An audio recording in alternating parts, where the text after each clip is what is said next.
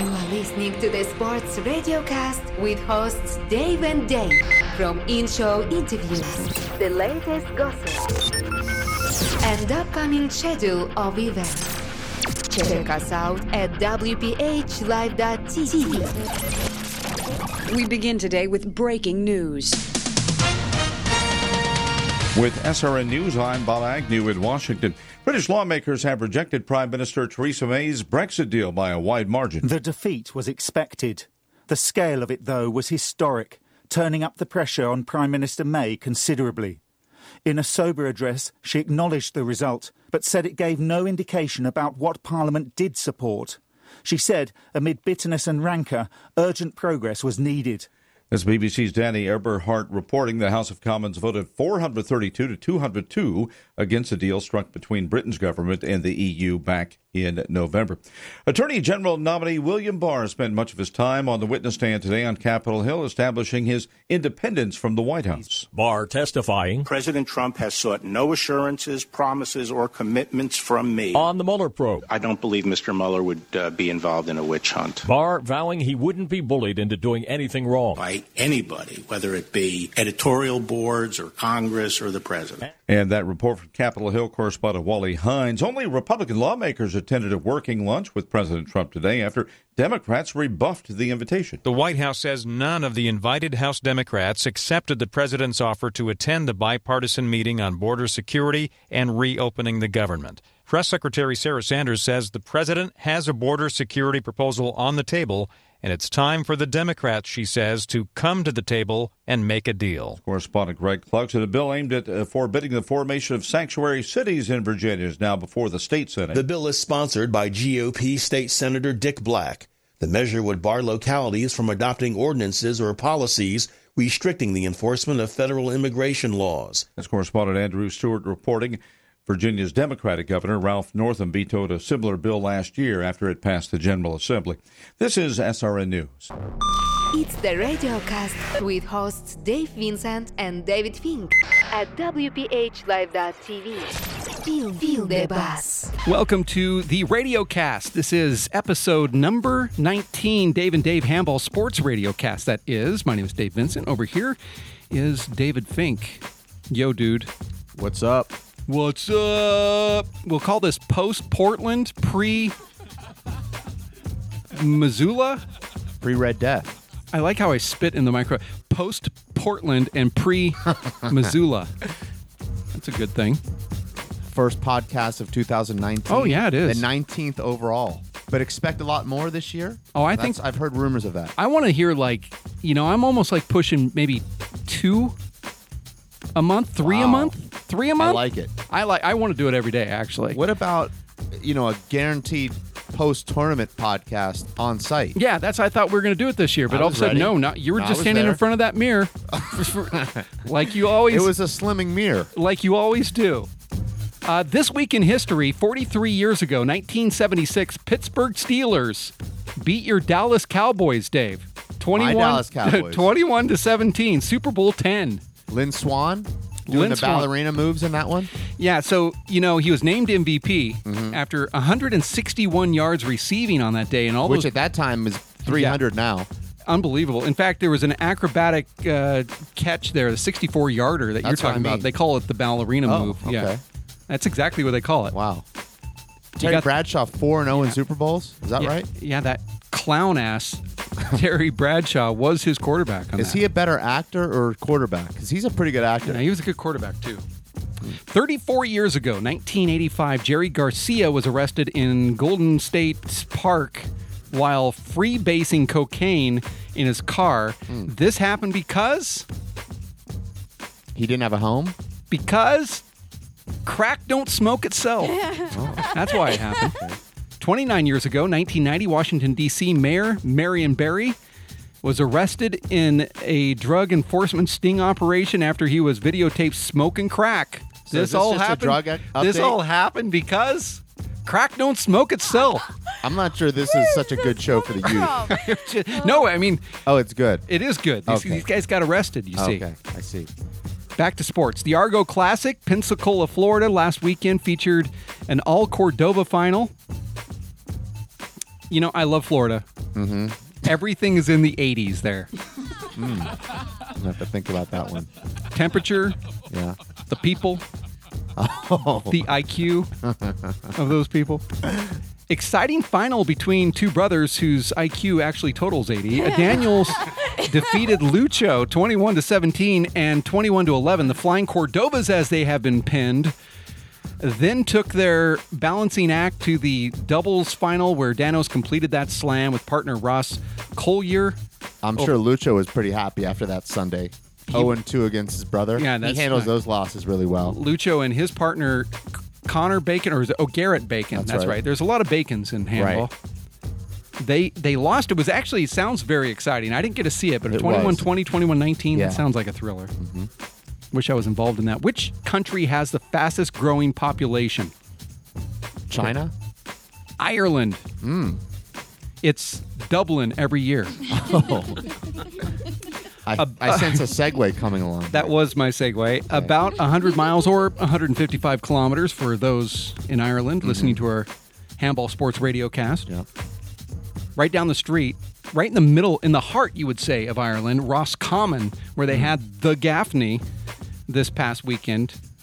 We have one of our good buddies, Dermot Nash, taking down Robbie McCarthy in two, and it looked like, well, it kind of looked like Dermot kicked his ass. Well, I, I mean, I'm- sure sounds I don't like like to be that guy, but It sounds like you do, but no, Dermot I don't. I don't. With that A kicking, takes over the number one ranking in Ireland. So he's number one. That's right.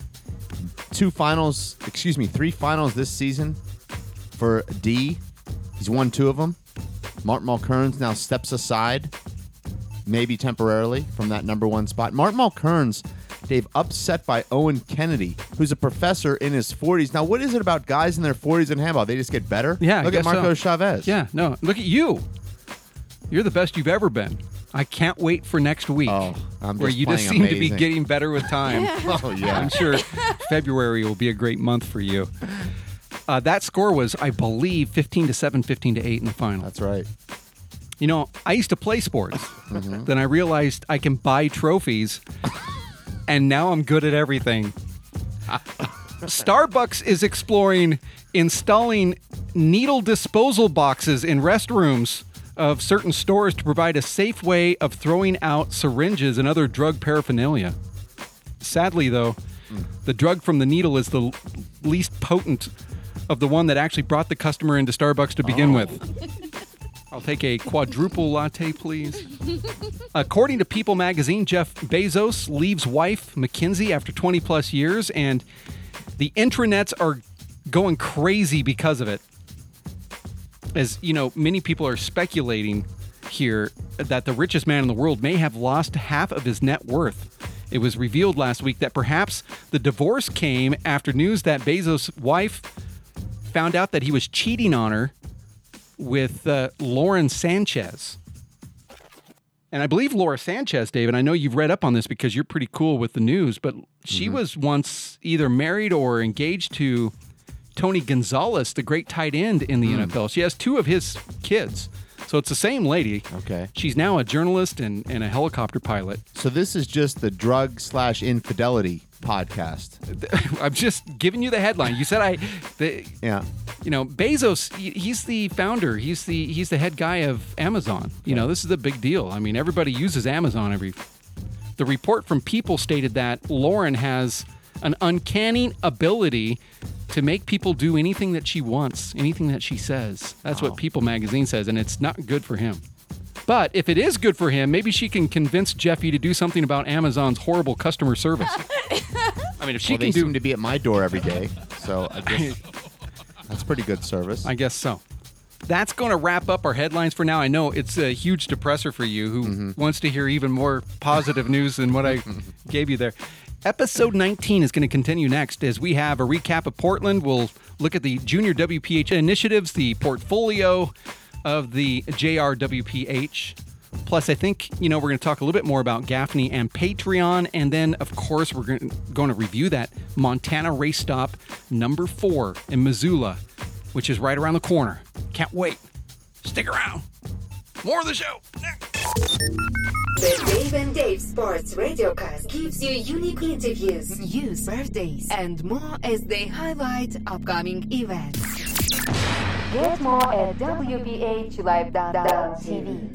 R2 Sports has the ultimate app for sports fans. Keep up to date with the latest results from your favorite sport. R2 Sports gives you instant access to a diverse range of sports and tournaments. Get live updates instantly on your Apple or Android handset. Follow your favorite players. Check their ranking and latest results. Favorite an event and get live notifications pushed right into the palm of your hand. Interact with other players and chat with fans. Watch events live right from within the app. Get results anywhere, anytime. R2 Sports, your link to the global sports network. R2 Sports is available as a free download from the App Store. Like us on Facebook for free premium access. Oh, yeah, we're back. This is the Dave and Dave Handball Sports Radio cast here on iTunes, TuneIn Radio, and now Patreon, episode number 19 with DV and DF. DFU are going to love this show. I'm excited. We got off to a great start. I love it already. Let's wrap it up. Let's talk about Portland really quick. Well, Let's we make this lot of- brief. I know we can talk for probably three days about Portland. It was a lot a of fun milestones tournament. in yeah. Portland. Danos in his third Race for Eight final, he wins his first Race for Eight title. He's the tenth different Race for Eight champion in 51 starts. We've had several hundred of the best players in the world competing on the Race for Eight. Only 10 of them are Race for Eight champions. Danos is now one of those Race for Eight champions. Side note. Luis Cordova in 2017 at the Player Championship became the first player to defeat two current number ones in the same tournament. We had a tie in 2017. We also had a tie coming into Portland where it was Killian Carroll and Sean Lenning tied for first. Danos knocks them both out in the That's- same tournament. So he joins Lucho in that brotherly Yeah. competition they have now. They both have one Race for Eight title. They both won one this season. We've had three different Race for Eight champions in the last three events, which has only happened one other time in the history of the tour. You remember last season we only had two champions in seven events. Killian Carroll winning six of those. Sean Lenning one. So Killian wins six, and he hasn't won one of them yet in the first three. And what's most shocking about that is all three of his losses, two in the finals and one in the semifinals, have been lopsided. Two game losses. He wasn't really competitive in any of those six games. Don't think he scored double figures in any of those six games in in those losses this season. Yeah, that was strange. unthinkable. You know, you're talking about those parallels with Daniel Cordova and Luis Cordova. How far are they separated in the rankings? Because it's always been about a half a point to maybe two and a half points. Right now they're separated by just one point, but if you look at this season in it, in itself, Killian, Sean, Danos, and Lucho are all completely tied in points. They have the same number of points.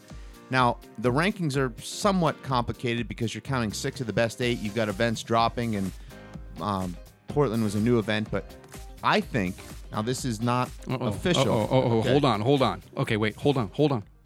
Let's, let's turn the music down for this. This is serious. I want to hear what you think. the, whoever wins Montana between those four guys, if one of those four should win, will become the new number one. Hmm. It's Okay. just based on how I'm seeing the rankings right now. well, it is a four-player race. I mean, Right. Sean Lenning, Killian Carroll, Mhm. Luis Cordova, Daniel Cordova. Right. One of those guys are going to win the Players' Championship this year, or at least the big overall uh, best player in the show. But we've only had three events with six more to go, so it might be slightly premature to say that. But as it stands right now, they've got a huge lead on five through everyone else. And one guy that's completely capable of doing it, uh, I, there's more than one, but Mondo Ortiz didn't seem to be himself in this tournament. What was going on with Mondo there? Well, I haven't seen Mondo playing at the Mondo level we're used to seeing since Montana last year, where he made the final. He almost beat Killian in that final, lost in a tiebreaker 15 to 11. And since then, it's just been kind of a downward spiral in his game. He lost in the first round of Houston. He almost lost in the first round of New York. Remember, he came back from 14 Right. to 6. in He did something game. that he should have never have done. He didn't play in Atlanta. He lost in the quarterfinals in Tucson. He lost in the first round in Portland. So he's seen what was once a dominant number one, now just clinging to that eighth spot by 0.25 points over his mentor and teammate, Marcos Chavez. And you have to think if Marcos even wins one round in Montana, he's going to jump into that Elite Eight for the first time, which would knock Mondo out. Yeah. Well, it's a it's an interesting thing because we always root for that guy, and he is so talented. I mean, he's really good. And I thought for a long time he was the only one that can really compete with Killian Carroll. Now I see that there's there's four or five guys that can compete really well. You're one of them, Dave. You didn't have the best tournament of your entire life either. I feel like I of, won the tournament. I won three great matches in the ninth place. I mean, I, I, walked away feeling like, "Where's my trophy?" Yeah, that's true. Played really good here. Now, Marco Chavez, who we mentioned briefly, 44 years old, he takes out Emmett Peixoto in the first round, and he played just outstanding. He, he was amazing. Handball. Was this his best actual uh, spot in the tournament when it comes to his final appearance? I mean, because you, I, I, thought at one point during the live broadcast you said that was his first visit into the round of eight. No. Oh, okay. He's Definitely, been there before. He's been to the round of eight Houston, many I times. Thought. Okay. No, many times in the round of eight. Don't know if he's ever made a semifinal, but six no, is, is, yeah because he yeah result. you're right because he played uh, Vic in Atlanta for fifth place and that right. would have been the highest and that's there, so. he's been in fifth the many fifth place playoff yeah, many okay. times yeah but Marcos Chavez talking to Emmett the other day Emmett said the last time Marcos beat me was when I was 19 now that's 17 years ago. Well, and then in Marcos Vegas last la- year. Well, yeah. up until Vegas. So, oh, okay. And he said after you know 17 years, he loses to him in Vegas, and then he loses to him again in Portland. So Marcos with two wins against Emmett in the last year after not winning one match against him for 17 years. Now, if that doesn't show you how Marcos is playing and the improvements yeah. that he's made. Yeah, that's true. And no, he just took it to Emmett in Portland. I mean, we saw it from the very beginning. He was all over him. Emmett. Won that first game about 15 to 3. Kind of tanked a little bit in the second game, made a bunch of errors, and then he just elevated again in that tiebreaker. Just made some beautiful shots to dominate, fifteen to seven. Yeah, I really felt that just by uh, you know from a s- spectator standpoint, and I think we all are when Marcos plays. We just sit there and watch as spectators, but uh, he did look very sharp, and he was executing. Man, he really did look good at 44. It was probably the best I've seen him play in and, 10 years. And yet, you think about a month before in Tucson, he didn't even qualify. Yeah. He looked terrible there. Right. So he bounces back, but we've seen that from Marcos, where one tournament he's just outstanding, and the next tournament maybe not so much. But he's on the cusp now of entering the Elite Eight on the Race for Eight for the first time. Now he was in the Elite Eight in the '90s on the USHA Pro Tour, but never on the Race for Eight. Now you remember the first couple years on the Race for Eight, he played very little. He had a great tournament in the first season, 2012, at the LAAC, where he took out Charlie Shanks there and he finished sixth. Beat John Bike as well. I believe that might have been a qualifier or Could the first been. round. But yeah, he definitely beat Bike there. Finished sixth there, but then we didn't see him for about another two years, and he didn't really fully commit to the he tour. He was just a young pup back then. Right. Just late 30s. But 2014, I remember him kind of breaking through. He was in Denver. He made the quarterfinals there and, uh, you know, had some well, he's actually always, he made the semifinals in Denver, so that is his best really? result. 2014 Denver. Yeah, he you're defeated right. Anthony Celesto in the round of eight, lost to Emmett in the semifinals. So third place is his best showing. I've always felt that he was a good player, and I believe his highest ranking, even on the old Pro Tour, was number four. Right. Okay, so he, boy, he's he's been around for a long time. And I think out of all the pro players, he's the one that's embracing it the most at this point. I think he sees that his career is kind of there at the end, and he's trying to just soak it in as much as he can. Well, just talking to Marcos, he said, you know, I always looked up to John Bike and Danny Bell and these guys that just kept playing. They were so good, and they and I want I'm that guy now, and he takes a lot of pride in being that guy. And I, I speak for myself, but also I think for the rest of the guys on tour, both the senior tour and the the regular Race for Eight tour. Marcos is really an inspiration. Oh yeah, he's an ambassador he's a friend, he's a mentor, he's an inspiration, and uh, you know I think he's showing everyone that you just keep playing and keep going, and you can even keep getting better into your mid 40s. Yeah, no, he's he's pretty amazing. Uh, kind of a side note, he also gets the award for always staying on the last day to help pack That's everything true. up. He always does doesn't it. even have to ask. He's just staying there waiting for us to say our last lines on the broadcast, and then he starts breaking down the yeah. booth. It's like, dude, you just unplugged my. I guess it doesn't matter. We're over, so it Yeah. doesn't. You know, but he's amazing. Yeah, Yeah, no. so I, I want to thank him for that as Right. well. He's also a Patreon. We're at Mm. uh, patreon.com backslash WPH live. I know we're going to talk about that program, but what a great program to support the WPH, support the growth of the game, support uh, the next generation of players, and you get so much out of it. I Yeah, mean, it's every totally day cool. we're posting such cool material there. I mean, we've got pro insights, we've got archive videos, sportscasts, live broadcasts. But these are things that you can't find anywhere else. It's Right. not like we're just posting this on the front page of our website and then Mhm. you can also find it there. uh, behind a pay schedule. Yeah. I mean, this is this is some cool stuff, and it's going to even get better because we're going to get tricky and we're going to do Oh. contests Whoa. with cash that you are going to be donating. So it's going to be a lot of fun. I love when you find out about it live, though. We have segment number three coming up here of the radio cast. Episode number 19. Segment three is going to be a good one because we get to talk about junior handball, which is something that, Dave, you know so much about because you're the leader. My friendly cohort, Dave Fink. He's painting his nails right now as we go into break. Oh, no, you're checking your phone. Sorry, I can't tell the difference. We'll have more coming up as the radio cast continues with Dave and Dave here on iTunes, TuneIn Radio, and Patreon. Stick around. More coming up. The World Players of Handball is a 501c3 nonprofit foundation whose goal is to grow the sport through innovation. WPH Live TV is partnered with ESPN for the current professional handball tour and has aired more than 100 matches over the past three years on ESPN networks. Junior WPH is the youth and young adult development wing of the foundation that performs over 2,000 individual and group clinics per year around the globe. WPH Outdoor runs the Outdoor Professional Handball Tour and has organized high profile major events since the inaugural 2010 season. To get plugged into all the news, information, and updates, or to give a tax deductible gift or donation, go to www.wphlive.tv or email info at wphlive.tv. Get connected with Facebook, Twitter, Google, TuneIn Radio, and now iTunes. Whether it's live filming, the Race for Eight professional tour, junior handball development, coaching, and mentoring, or event planning, the World Players of Handball has you covered. The WPH Live TV crew is sinking the time, effort, and energy into growing the game of handball on a grassroots level with a focus on mass media attention. Since 2014, the WPH has aired over 20 tournaments on ESPN, and the upcoming season will also be filmed on the network.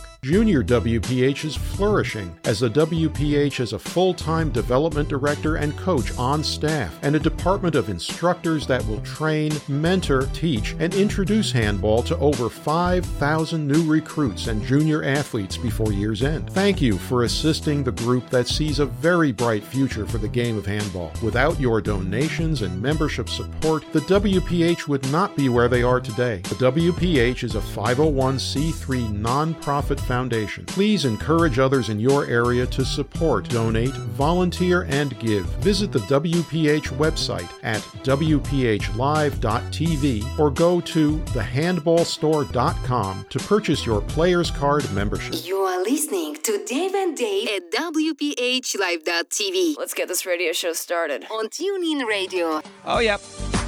Yeah, we're back. Nothing like a cool afternoon to give you this radio cast. Dave and Dave, iTunes, TuneIn Radio, episode number 19, where we are talking about Portland, wrapping up the fact that Daniels Cordova won that uh, first stop of his career there in Portland just a couple weeks back as he defeated Killian Carroll 15 to 6, 15 to 6. That was pretty cool stuff. And then of course, we're going to be talking about Missoula, Montana right around the corner. But first, though, Dave, it is junior handball, something that you know a lot about. It was a great year, 2018, for Junior WPH. More than a thousand clinics in Pennsylvania, California, Arizona, New York, Montana, Oregon, Mexico, just to name a few. You, do you want me to get that for you? Hold on. Just a second. Hold on. Let me get. Yeah. Oh, thank you. Just want to make sure I move also your had microphone some, there to your mouth. Some great mega clinics, mega tournaments. Veronica Figueroa, one of our great WPH ambassadors, runs the Junior WPH NYC One Wall Junior Championships every summer. 85 players in that tournament. She's really a stud at. Yeah, she's a stud at. You got to admire what she does. Also, I mean, really, any coach.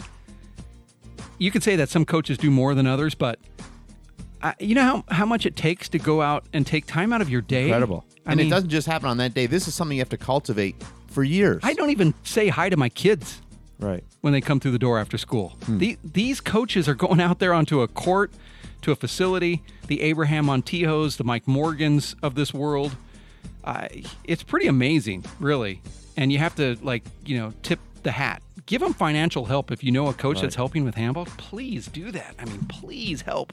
Tucson Racket Club summer camps. I mean, you're talking about 200 kids a week playing handball Yeah, for have, 10 weeks. that have never played before. So these are newbies. These and also here's what I like about that summer camp thing. And I know this happens.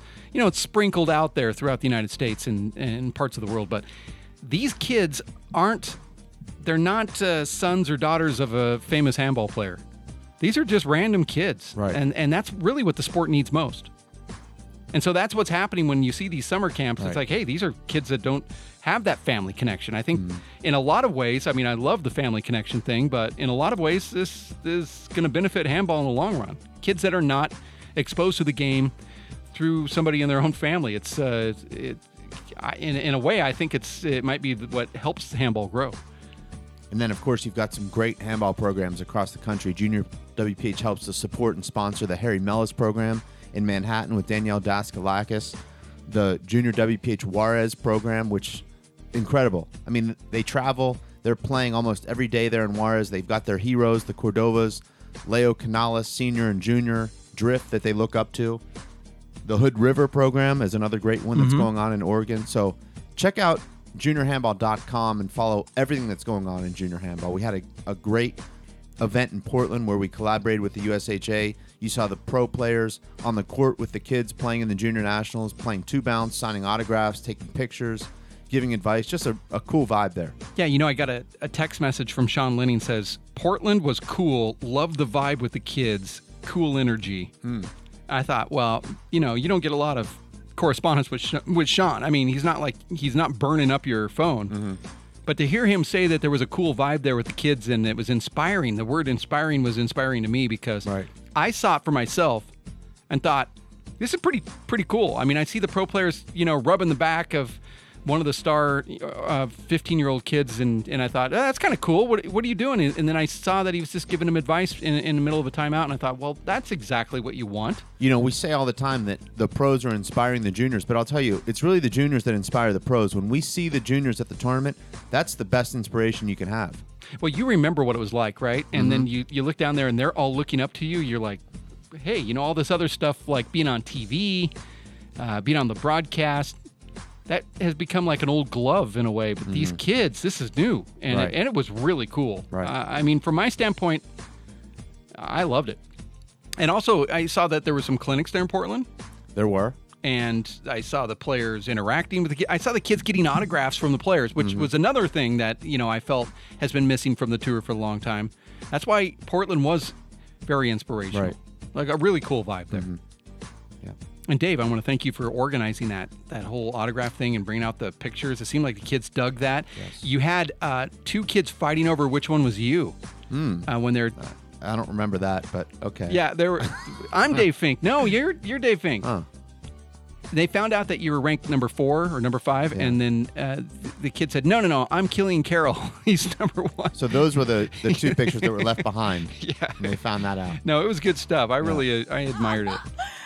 Where is this coming from? So what else besides Oh. that? We have uh, any junior stuff coming up in Missoula. I'm sure they're going to have a. Well, we had a there. great clinic there last year.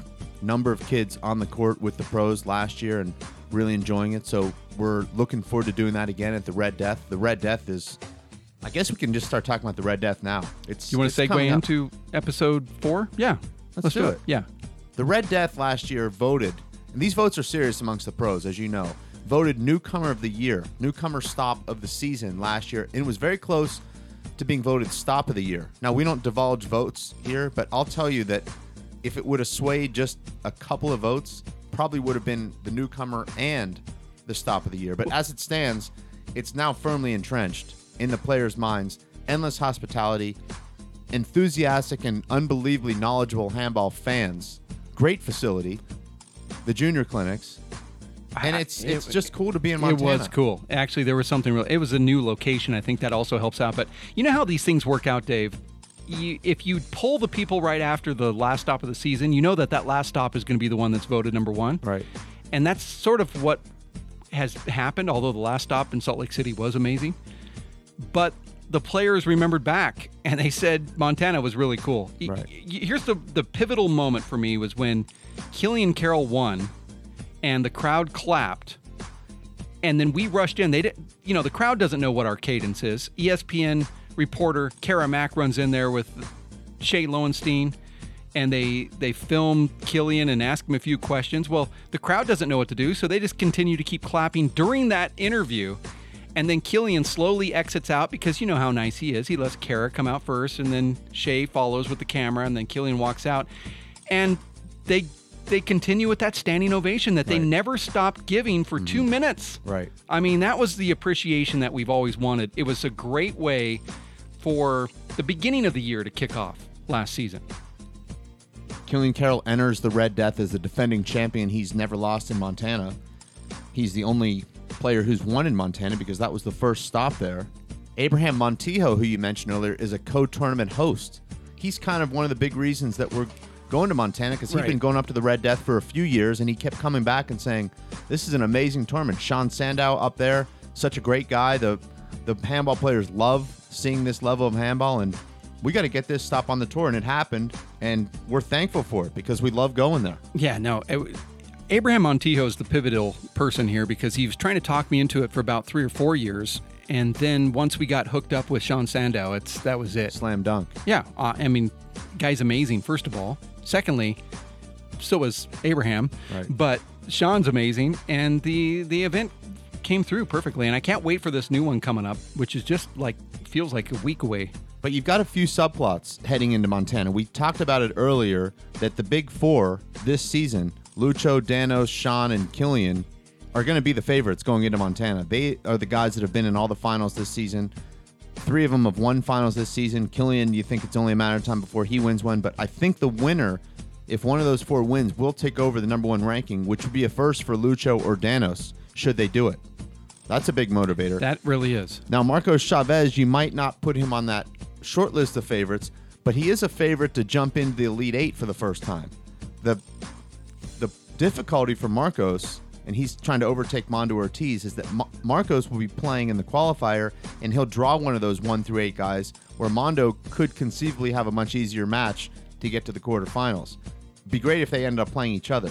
Now that would be cool. Now Montana is a player cho- uh, qualifier choice, which means the qualifiers are going to pick a number out of a hat, and they're going to select who they want to play in that order.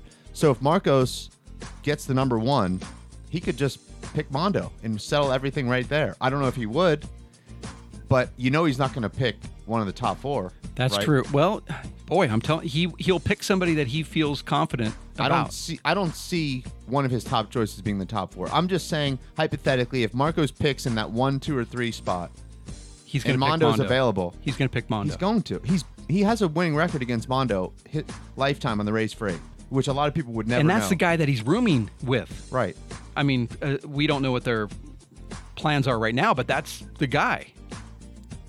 I, I mean, it's too hypothetical because, of course, Marcos could get the number eight, and then he might have to play Killian. He Yeah. wouldn't have a choice. But you know, if he gets in that top, could he pick Emmett Peixoto again? He couldn't. No, he can't. No. Yeah. He can't play someone he's already played in. Right. Atlanta, he played Peter Function, so he, Peter's not going to be there. So the only person he can't pick is Emmett. So you'd have to be think he's looking towards me or Vic. He's not had any success against. But but let's look at the top eight right now, really quickly. I know that we haven't done the draw, the seeds on this, and that's normally something I pull out of the hat. But why why wouldn't I just pull it out of the hat now? Hmm. I mean, why not? We know the number one is Killian Carroll, right? Right. And then number two is Sean Lenning. Right. Sean okay, so let me just write this down really quick while we're.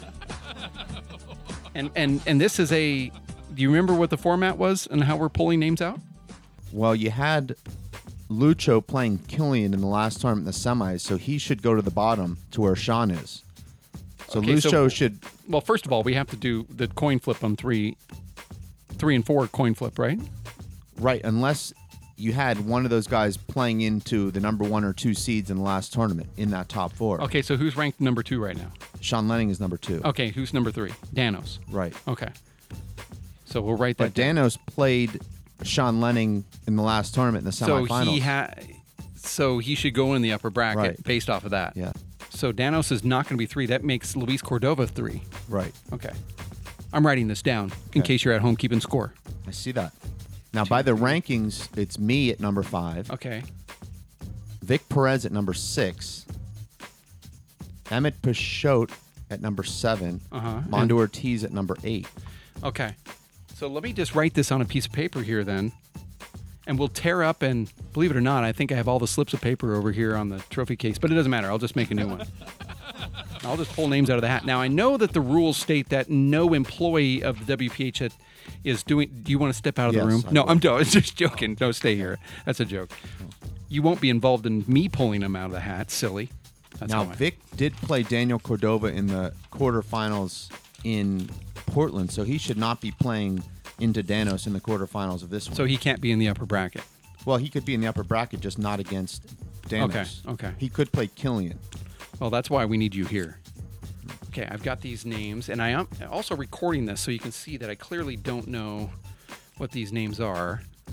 So the first person will be the number five seed, mm-hmm. and if it's a conflict, you'll let me There know. isn't one. Okay, this is Mondo Ortiz, five seed. Hmm. So Mondo is number five. Number six, can there be a conflict there? The only conflict is Vic cannot play Danos. Okay, let's just see what this is. Emmett Peixoto, number six seed. Does that work itself out? Number six plays Lucho. Yes. it works fine. itself out. Yes. Okay, so then that leaves seven and eight. So this will be number seven seed. The name is Vic Perez, number seven. Dave Fink, you're number eight. Does that work? Yes. That gives you something else to think about Hmm. for the next week and a half. So, number one seed is going to be Killian Carroll. Number two will be Sean Lenning. Luis Cordova will get the three seed. Daniel Cordova will be number four. Number five will be Mondo Ortiz. Six will be Emmett Peixoto. Seven will be Vic Perez. And number eight will be Dave Fink. So that killed two birds with one stone. This show and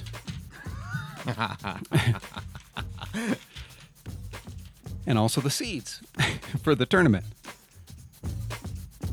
Got really quiet in this room here. That's a, that's going to be an exciting draw. Okay, so Emmett has faced Luis Cordova. This will if Emmett advances and Luis advances in the quarterfinals. That would be their third matchup since August. I don't remember them playing more than once in the first eight years of the tour. Lucho defeated Emmett in Minnesota at the World Championships and then defeated Emmett in Tucson badly in both matches. Now, Mondo Ortiz will go up against Daniel Cordova. Daniel defeated Mondo very easily in New York the last time they played. That was two lopsided games. And I remember Mondo saying in Las Vegas in an interview with Kara, she said, Who are the toughest guys for you to play? And he said the Cordovas. Hmm. And I thought to myself when he said that, I don't think he's setting himself up too well psychologically to go up against these guys. If it is already in his head, you know, that these guys are get artists and very tough for him to play. Well, I believe that Emmett is going to play better because he had, I didn't feel a great showing in Portland. And I think he was really frustrated because he was playing good ball a week or two before that. Right. Goes there, lays an egg. And I think he's been able to stew on that for, you know, a good month, three weeks. Probably going to Well, go I thought into Emmett town. played very well in the ninth place final Yeah, when we played. in one match, but I mean, in the earlier stuff, it just didn't look good. And and you two also lost early, so you've been Yeah. thinking about it. So you guys are making adjustments. You want to get back to making the finals like you have uh, the previous year. So I I think Montana's going to. There's going to be some more tighter scores. We saw some blowouts in Portland. And then you've got Vic going up against Sean Lenning. Now they played in Atlanta in the quarterfinals. They've always been kind of weird together. That was not a close match in Atlanta between those two, but Vic defeated Sean in New York. That's true, right? And and but and also played him very tough in other tournaments like Houston Yes, a couple years in seen a that. row. Yeah, Yeah. So that can happen. Anything else you want to say about Montana? I know. I mean, there's tons of things. I think we'll talk more about it here well, after the next segment. But I mean, we just seeded the tournament, and Right. I'd like to talk about the qualifiers. So maybe we should take a break. Okay. I mean, I think you need to take a break, frankly, after hearing what seed you are. we'll be back. Got really grim here in the stewed. Dave and Dave. The Handball Sports Radio Cast, episode 19, will continue with better moods next. We'll be back with segment number whatever this is six, five, I don't know. Stick with us. From outdoor tournament planning, the Race for Eight professional tour on ESPN, junior handball development, coaching, and mentoring, or creative handball marketing, the World Players of Handball has set out to grow the sport through innovation. Junior WPH is flourishing. They have a full time development director and coach on staff, a hot new coaching manual that is a must grab, and a department of instructors that will train, mentor, teach, and introduce handball to over 5,000 new recruits a year. Without your donations and membership support, though, the WPH would not be where they are today. The WPH is a 501c3 nonprofit foundation. Please encourage others in your area to support, donate, volunteer, and give. Visit the WPH website at WPHlive.tv or go to thehandballstore.com to purchase your merchandise, player's card, all access video pass, or donation. 100% of web store sales goes right back into the development of the game. The World Players of Handball at WPHlive.tv. Thank you for the continued support. Who keeps you up to date with the latest news, sports, and entertainment? Leave Tom Brady alone. We do. Dave and Dave are live with a sports radiocast on TuneIn Radio at WPHLive.tv. You won't believe it, but we're back. It's the Dave and Dave Handball Sports Radiocast with episode number 19. Brought to you by patreon.com backslash WPH Live. Is that really a backslash or a forward slash? I've never known. I don't know the difference, and I have a feeling that it's a forward slash, but I always say backslash because that's what everyone thinks it is. Hmm. I think it's a forward slash. I think it's a backslash. Okay, then it's a backslash because I don't know if you've ever been wrong. I don't know. I've never fact checked you.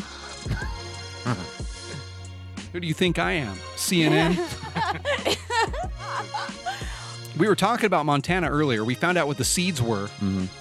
Number one going to Killian Carroll. Sean Lenning follows with the number two seed. Number three, Luis Cordova. Daniel Cordova is number four. Then it goes, believe it or not, to the guy that hasn't been p- performing very well on the season. Mondo Ortiz gets Right. the benefit of being the five seed. After that, it's Emmett Peixoto, Vic Perez, and Dave Fink, respectively. That's how the Elite Eight will fare. And we did that in a fair way here in the studio, following all rules on the player's code of conduct. You know, we talked about the main guys, the Elite Eight dudes, but there's some qualifiers there as well in Montana that I think are pretty good. Now, much like last year, it's not uh, like there's tons and tons of qualifiers, but as of this moment, there's eight pretty solid players that have Eight previous players. Yeah, that have previously qualified. And then you've got newcomers, Sean Kerr. I I think he's a qualifier potential. Yeah, depends on who he goes up against in his final. Like if he has to play a Marco Chavez, that's going to be a match. Well, I don't see that happening because Marco Chavez will be seated first. Right now, there's 16 players entered, and Pete Svensson is one of those, so you know he's not playing. So that's actually 15. Right, because he'll back out. Right. Right. Yeah, he's Yeah. a Patreon. And hi, Pete. Thanks for the support. well, he's he leads the tour in backouts with eight after the draw is made. That he actually has more backouts than wins. on his two. maybe three. And I'm not really good at division math, but of course, Pete, we kid. I'm not kidding. Michael Galton, Michael Michael G. formerly ranked, he has never qualified, but he won the 17th place playoff in New Orleans. He's a guy that could potentially qualify. He could. I mean, He he's did got- not look good in the junior national final. No, but I'm sure that gave him some confidence. 42 errors gives you confidence. Making it to the finals and defeating a few on his way in, playing on that big stage. Yeah, I think so. It gives you something. Okay. Leo Canales Jr. It's I nice wouldn't know. I've never been to a final, so I It's nice to see Leo Jr. really committing to the tour. yeah, I like it. He's having a very good season. He's had some amazing comebacks this year. He was trailing John Wayne Cortez 18 to 3 in the qualifier final in Atlanta. And I- left, got something to eat. I come back and he's up 24 to 20 Yeah, in 10 minutes. yeah. What happened? I I don't know. and It's, he wins that match 26-24. Very similar scenario in Tucson, the very next stop. He's trailing Jonathan Iglesias 24 to 18. I mean, it's over, right? Yeah, how do you comes buckle back- down and do have these huge comebacks? Or in reverse, how are you letting people get up to that big lead like that? He comes back and wins that one 27 25. Then you think it's going to be one of his toughest qualifier matches of the season in Portland, and he wins that one too. Yeah, you know, I, that's why I said I feel he's a lot like Anthony Celeste. Defeats Tyler Stoffel there badly Yeah. in Portland. We see a lot of these up and downs on the tour. If you are one of these inspiring players that want to play on the pro tour, do consider it because anything can happen.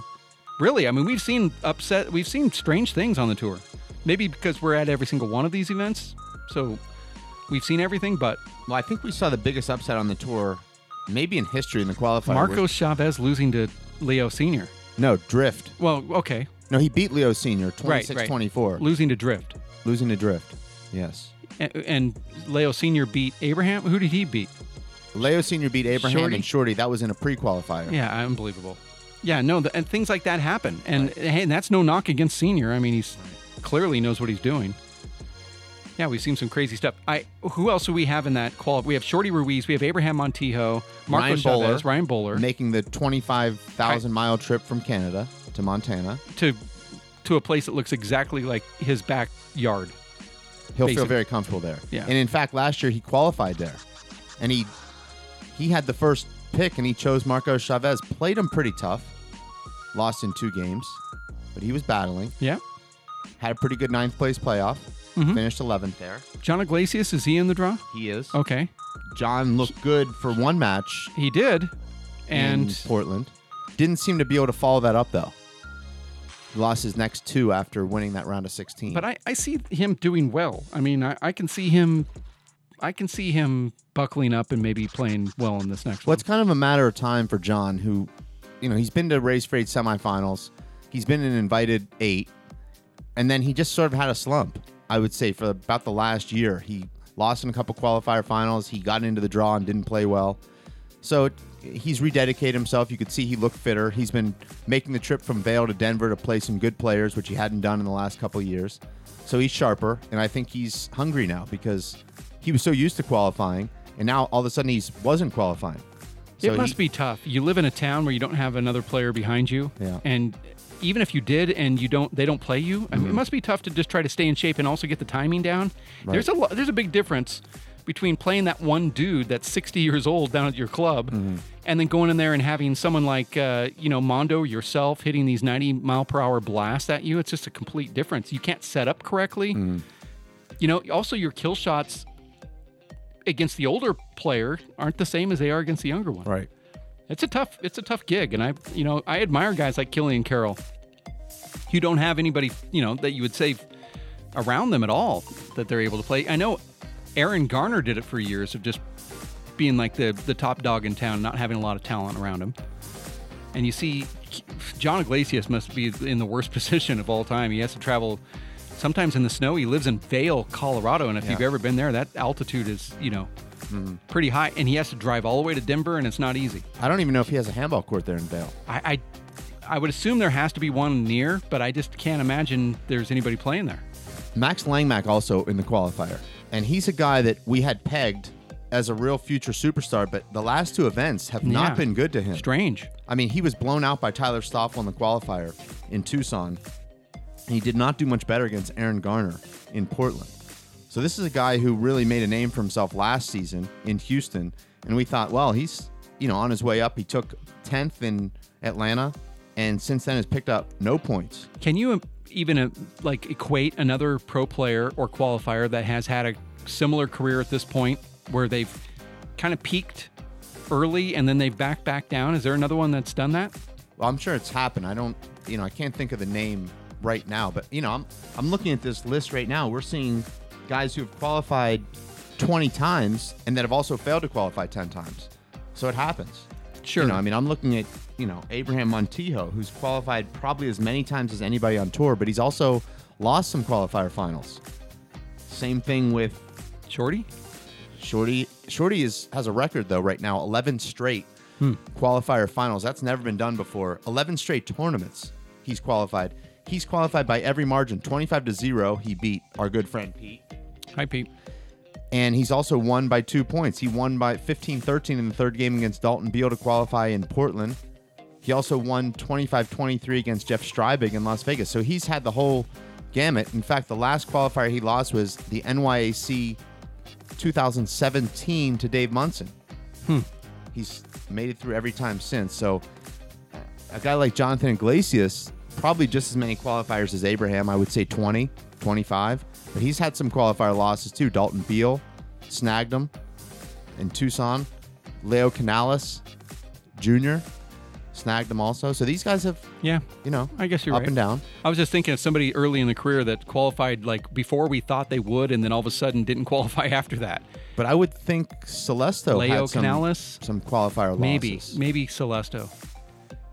I mean, up and down career. Anyway, nonetheless, Yeah. qualifier is more of the quality than it is quantity at this moment. Although that Mm-hmm. can change. Handball players like to do things at the last moment. I'm not quite sure why that is. Mm-hmm. Uh, you know, if I were to enter a tournament, it's always the second I know I'm going to play. But others like to wait until after the deadline, Mostly after. after the posted deadline. Some wait till after the deadline to withdraw. They also like to wait until the brackets have been printed. Yeah. And spent hundreds of dollars making these huge brackets. People say, "Why- "Why don't you use those big, the big brackets?" Mm-hmm. It's like, well, we had them printed, but you know, had 17 changes. Hmm. 11 of them coming within the last hour. That's handball. Gotta love it. Anything else you want to say about the qualifiers? By the way, this is the show. my list. This is the show that is promoting handball. I think we've hit everything, not necessarily in order, but I think we're down to the birthdays. But you probably want to take a break before we get to those. Yeah, we have to take. We have to go do stand up hilarity. I'd That rather comes do with the birthdays. I say stand up hilarity before the birthdays. Oh, really? It needs I feel to like be. the birthdays are going to be overshadowed. It's at least we'll have people that have just recently laughed. Hmm. I mean, that's how I'm looking at it. Yeah. You might not look at it like I do, but I probably should. you you have somebody that just giggled and now they're listening to a kind of a but usually there's some stand-up hilarity mixed in with the birthdays. Okay, so we should just do a regular break and then birthdays and then stand up this- hilarity. this section No, is no, up I know. you. I'm No. yeah, I say we're going to a regular break. Okay. No I knew we were going to a regular break. It's just a matter of what happens after that regular break. birthdays, Okay. stand up hilarity, and then quit. Okay. You know what? No, no, No. nope. No. I'm changing that. okay. We're going into stand up hilarity. I thought we started the show with drugs and infidelity. you hilarity. want to kind of There's more. let's do some stand up hilarity. It's a Dave and Dave Handball Sports Radio Cast, episode number 19. Uh, I actually moved to New York City in 1978 to make it as an actor. For the next 29 years, I worked as a waiter. That's a lot longer than is considered understandable. By 1982, the job had lost its freshness for me. Then it became one of those things that I do that I don't place a premium on being the best. I would go to work essentially to leave. Always worked in a very casual restaurant, which suited me. I could never work upscale. I know two things about wine we have it or we don't.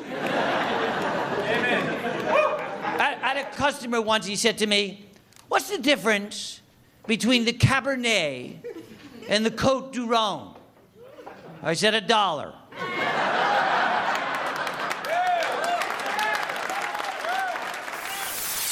We talk sports. Dave and Dave on TuneIn Radio. Oh my goodness. I love that stand up hilarity piece there. So, Dave and Dave Handball Sports Radio Cast with episode number 19 here on Patreon. Oh, we haven't talked about Patreon yet. Let's just do that really quick. We did though. Did we? Yeah. No, we, we're going to talk about the benefits and all the. No? We talked about. Oh, we it. I mean, mentioned we Pete. talk about it more. We mentioned Pete Well, Pete and Patreon are synonymous. in that. Now Pete is just upping his record. He's has the most mentions on the fun facts of anyone who's Oh, never really? qualified. Oh, wow, that's cool. Well, anyone without a ranking. Oh, Now, if you want to say most mentions on the fun facts, we'd have to really comb through that. I would say Well, no, what we'd have to do is get a hold of Katrina Casey because Hmm. she would know the answer. Okay. Or Killian Carroll. Right. I know they're the only two people that read it. So anyway, uh, birthdays. Let's talk about that. I know somebody's celebrating a birthday today. I just don't know exactly. Well, we're going by handball birthdays by the month. So Oh, if you were wow. Born in January. Okay. Yeah. Let's kick it off with the Coon Dog. Stephen Cooney. Let me very guess. Let me guess. Let me guess. Okay. 29. Wow. Nailed it. Feels Really? like he's older because he's been around Yeah, so no, I long. agree. Yeah. Looks good. I mean, looks like he's in his Oh, he's a rock star. Yeah. But in his early 20s, but just I mean, I can remember playing Stephen for the first time 2014, which was 5 years ago, so he was a top player then. yeah. Congratulations for making it this long, Steven. Luis Moreno, 30. Really? 10-time race Yeah, that's right. champion. This month. That's right. Another guy that you think, how can you only be 30? Right. He's had the career of 10 great players. Yeah, I mean, he was he was a stud at 15, and it seems like that was just yesterday. Honestly. Martin Mulkerrins, 26, the former Irish number one, now Irish number 2 the Mhm. current All Ireland champion. And Finalist, the Moy yeah. Coil. I'll never say this right. Moy Moy. Cullen. Yeah. Okay. He won that one on his home court. Okay. Martin Mulkerrins, another one. I mean, he's been hanging out with us for years. Is he right? the nicest guy of all time? I mean, I don't know. He's, he's got a lot of ideas. I'll give him that. He's it's close. Nicer or more ideas? Yeah. Depeche Mode.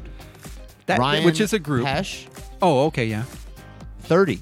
Originally from Iowa, now practicing law and playing pro handball out of Minnesota, Minneapolis. Leslie Amundsen from Canada, 14. Newfoundland, 14 years old. That's my guess. 22. What? Earned her first Can't believe this. women's race for eight pro ranking in Tucson. Played a great event there. So I'm off. Is what you're saying? I'm not right on my. Just a little bit. Okay. Dr. Ashley Moeller. Now, she has such a long title that I don't even know if we have time for it. How much time do we have? Uh, we ran out. Women's Race for Eight number three. Mm-hmm. former WPH outdoor director, current WPH ambassador, Tucson Memorial Tournament director. What am I missing here? Current three wall national finalist. Wow. And former three wall national champion. Ah, She's 32. she's also my sparring partner. Those matches are very secretive. Don't like to tell you about it. Hillary Rush, best friend of Dr. Ashley Moeller, current three wall national champion from Ireland, now living in Chicago with her boyfriend, Charlie Lemus. You never thought you'd hear Charlie Lemus's name on this. I podcast. never thought mean, I'd hear. that. I never thought I'd hear somebody say boyfriend and Charlie Lemus. but yeah, you're right. Also on this broadcast, Well, he's on it now, and he I made it. He made it for the now first on, time. he should be on in every episode. Once you break that barrier, you have to be on every time. 29 years old, Hillary Rush. A lot of great handball in front of her. In fact, Dave, she was just in Vegas with her boyfriend Charlie Lemus. I'm glad I can keep saying Yeah. that, but Charlie sparred with Joe Harris, lost. Can't believe it. He was only giving up 25 years. Score. And I want to know the score. I don't really care about it. it was two blowout games. Okay. And we're not going to count the third Cuevas tiebreaker because Joe wasn't trying. But then Joe wanted some competition, so he brought Hillary onto the court, and Hillary beat them all in cutthroat. Oh my gosh. I and love Joe this. said, "Wow, I didn't, I didn't know this was happening." I said, "Well, she touched the ball with her right hand. The rally's over." So she's Flag the best kill. player in the family. Well, yeah, she was and also that, the best that player includes in Vegas. that includes extended family. Sorry, Omar. Oh well, I saw what you did to Omar with no gloves on after six beers and two steaks. I don't think he scored a point. Yeah, but I don't. I don't drink anymore. No, not anymore. I'm But sure that- But that you was the only moral of the drank story. just for that bet. Yeah, well, I mean, you had to prove that you could drink six beers and drink two 20 ounces, or eat two 20 ounce steaks and still beat them 21 0 with jeans and dress shoes on. well, someone said the bet's going to be against Omar. You didn't have to wear your sport coat though, but you you wore it would've. anyway. I would have. I had to take it off because the referee said that I can't bring drinks into the court since I kept the flask in the side pocket there. Gavin Buggy. 46, 40 45. Oh, okay. 2016 Senior Race for Eight Players Champion. Also does a lot of announcing for the GAA when they stream tournaments. I was going to have a radio segment here on the show called the Stranger Than Gavin Buggy File. I don't know where we just talk about like you know those strange stories of Florida, Mm-hmm. Florida man, that sort of Mm. stuff. Didn't do it out of respect to Gavin Buggy. Now those were handball celebrities. Yeah. Now let's talk about some. Oh, so there's more. Okay, yeah. Some you know music, entertainment celebrities. Jason Bateman, kind Funny. of a doppelganger of yours. I love him. Some Uh, ways. Yeah, I like his comedy. Close in age, forty nine to Mhm. you. Carl Weathers, although he died in 1980 something when Drago. Oh, yeah, okay. But somehow he's been reincarnated. He's 70. I mean, how was he not the heavyweight champion for real? And you see the way he could snap that jab? Oh yeah. The way he was built? He was a former NFL player. I mean, he actually was Muhammad Ali. Yeah, the guy was amazing, and we haven't seen a lot of him at all. But I bet you he's still. Unfortunately, I think he's around. He's got some IMDb credits. I just Okay. don't know that I, I'm watching. Should be. Musician Dave Grohl, the Foo Fighters and Nirvana, 49. Is today like the late 40s birthday list for celebrities? And Dave Grohl is awesome, by the way. Lead singer. Supermodel Kate Moss, 44. Not a dent, not a scratch, not a clue. Hmm. Actor, playwright, and I'm interested in your opinion on him, Dave. Lin-Manuel Miranda of Talented. now Talented. Hamilton. Yeah. I only know him from Curb Your Enthusiasm. And if Larry doesn't like you, I don't like you. So Larry likes him. no, he doesn't. He doesn't? No. Why? You mean as like as actor portraying another actor? You're As talking about Larry being himself on his own show. Okay. Gotcha. Yeah, he's amazing. Okay. Have you seen Hamilton? I saw the making of a documentary before it came out, and Mm-hmm. I, I have never sat there and watched something that I thought was completely ridiculous, but yet something drew me into it. Amazing. But it's not a movie. It's just a play, right? It's a play, but I saw the the documentary of how it was created, and I just I fell in love with it. Never. Well- I can't see the play because the tickets are like fifteen hundred dollars. Who can afford that? But Lin-Manuel Miranda, he's kind of made what he raps, right? Isn't that Yeah. his thing? Yeah, but he's like a he's like a freestyle rapper, and he's amazing. I mean, amazing. Dave, come on, amazing. I'm, I'm with Larry on this one. Uh-huh. Can't believe how much you're judging people. Actress Betty White, 96. She's the last remaining Golden Girl. yeah, Blanche is gone. I mean, Rose, Rose, Dorothy. Blanche, Dor- just naming old people's names now doesn't count. Ninety-six years young. That's good stuff. Actor James Earl Jones, 87. He's had a pretty amazing career. The voice of Darth Vader. Oh, I didn't know that. What? What? What? What? Wait, hold on. What was his amazing career then? If it wasn't the I voice just- of Darth Vader? Heard. Wasn't he in A Field of Dreams? Yeah. Okay. I mean, That's some people say that's a good movie. 1987 film. Sure. Well, What about Darth didn't Vader's do much voice? for me. Talk show host Maury Povich, 79. Now, Dave, what's he do that you can't do? Maury Povich. I mean, he is a good golfer. Uh, but Um, other than that, doesn't seem that hard what he's doing. That's what I'm trying Connie to say. Connie Chung. Sorry. I actually have a lot in common with Maury Povich. Now that I think about it. Uh huh. Actor Jim Carrey, 56. You used to be a fan of his I- until I, I still- turned you straight. Yeah, I, I like his paintings. Now, this guy's one of my favorites. Actor, screenwriter. Wait, hold on, Jason hold Segel. on. You have favorites? How I Met Your Mother, in my opinion, best show ever made. It's in the top five. It is- it is I amazing. It is amazing. When you really get into it in those middle seasons when they've really found their footing, all five of those actors, it's just outrageous. So But- funny. And what was the other one that he, the the bromance with Paul Rudd? What film was that? Oh, I love you, man. Or, I love I you, love man. you, man. That was a good film. That he played a, he played a great role in that, uh, and he's actually a smart dude too. Doesn't get credit for it. But 38 years old. He's got to be one of Hollywood's next biggest stars. You know, when you look at some of these older guys in Hollywood, and he's going to be that guy, right? I mean, he he should all. be. Yeah, I say mid 40s is going to be good for him. Director, actor. Yeah, and he's also a writer too. He'll so- become a producer, I would think. Oh yeah, he's already doing that stuff. Okay, so he's big time. He's more. I think he does more stuff behind the scenes that he would ever get credit for. Now, this guy reminds me more of you than anyone I've ever met. Actor Rainn Wilson, Dwight Schrute. I mean, I, think he's Is just that playing a compliment? I, you. You take what it do you however mean? you want. Are you talking about me as? he- Wait a second. You're saying What? him as the actor playing Dwight Him as Dwight as Schrute. me as the Yes. person. I feel like he's just What a imitating you. Dick. you are. Because that's not a compliment, dude. Well, that's. It sounds like you're taking it wrong. I did. I I'm clearly not taking that right. it wasn't intended to be mean spirited. But it was. Yeah, it completely is mean spirited. Well, I don't see why you would think that. I mean, he's a pretty cool, laid back Really? dude on that not show. not so much on that. No, not really. Come on. Hold on, let me wipe these I tears away maybe- from my face from laughing so hard. I thought you were talking about a series of commercials that he had on TV, maybe. Those were a little bit different, or, you know, mm-hmm. maybe his TV show that he had there after. Well, I'm just thinking Office. back to some of the famous pranks you pulled off. Oh wait, it's Jim that pranks Dwight. Yeah. Not the other way around. Yeah, I think you have that wrong. Yeah, I was. I remember one of the great pranks you pulled on me in Las Vegas. Thank you for that one. And Emmett. Also, you got us both at the same time. Was that in Vegas? Yeah. Oh, God. It's about 2008. Yeah. You made some edits to Emmett's term paper.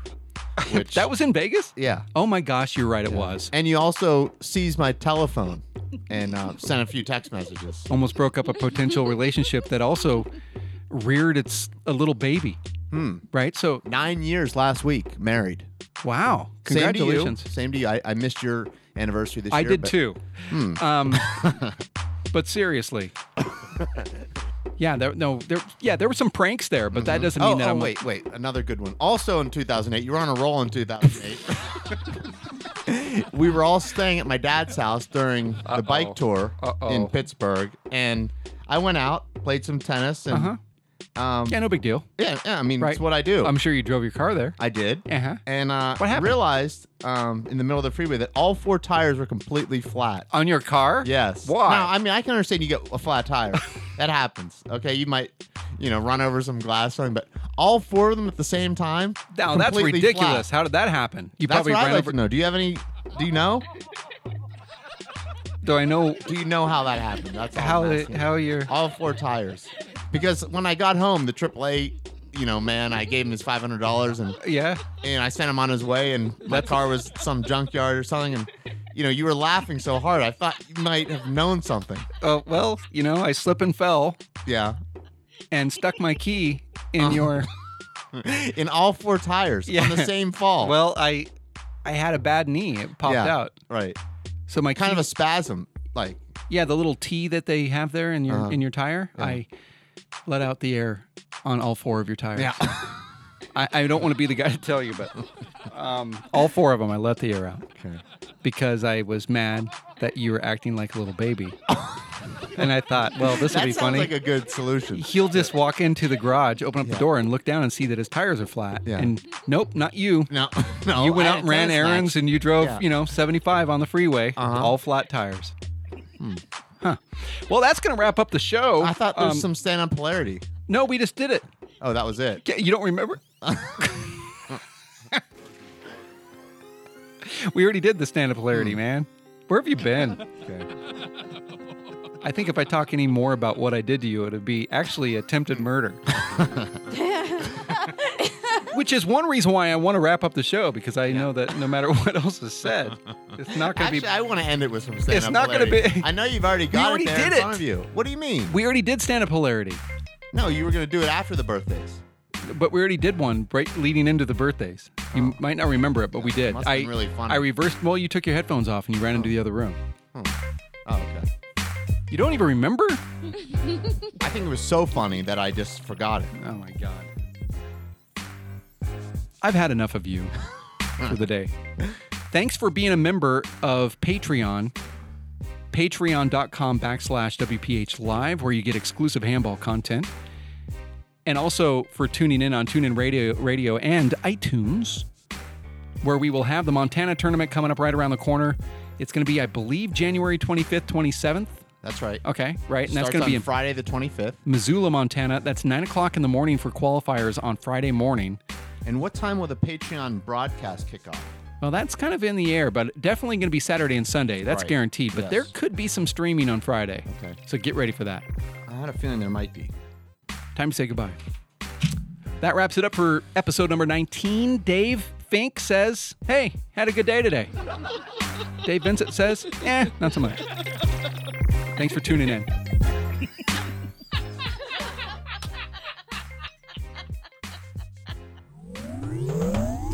당신은 투싼 스튜디오의 데이비 빈센트와 대한민국 서울의 데이브 핑크와 함께하는 데이브 앤드 데이브 스포츠 라디오 캐스트를 튜닝 라디오와 아이튠즈에서 듣고 있습니다.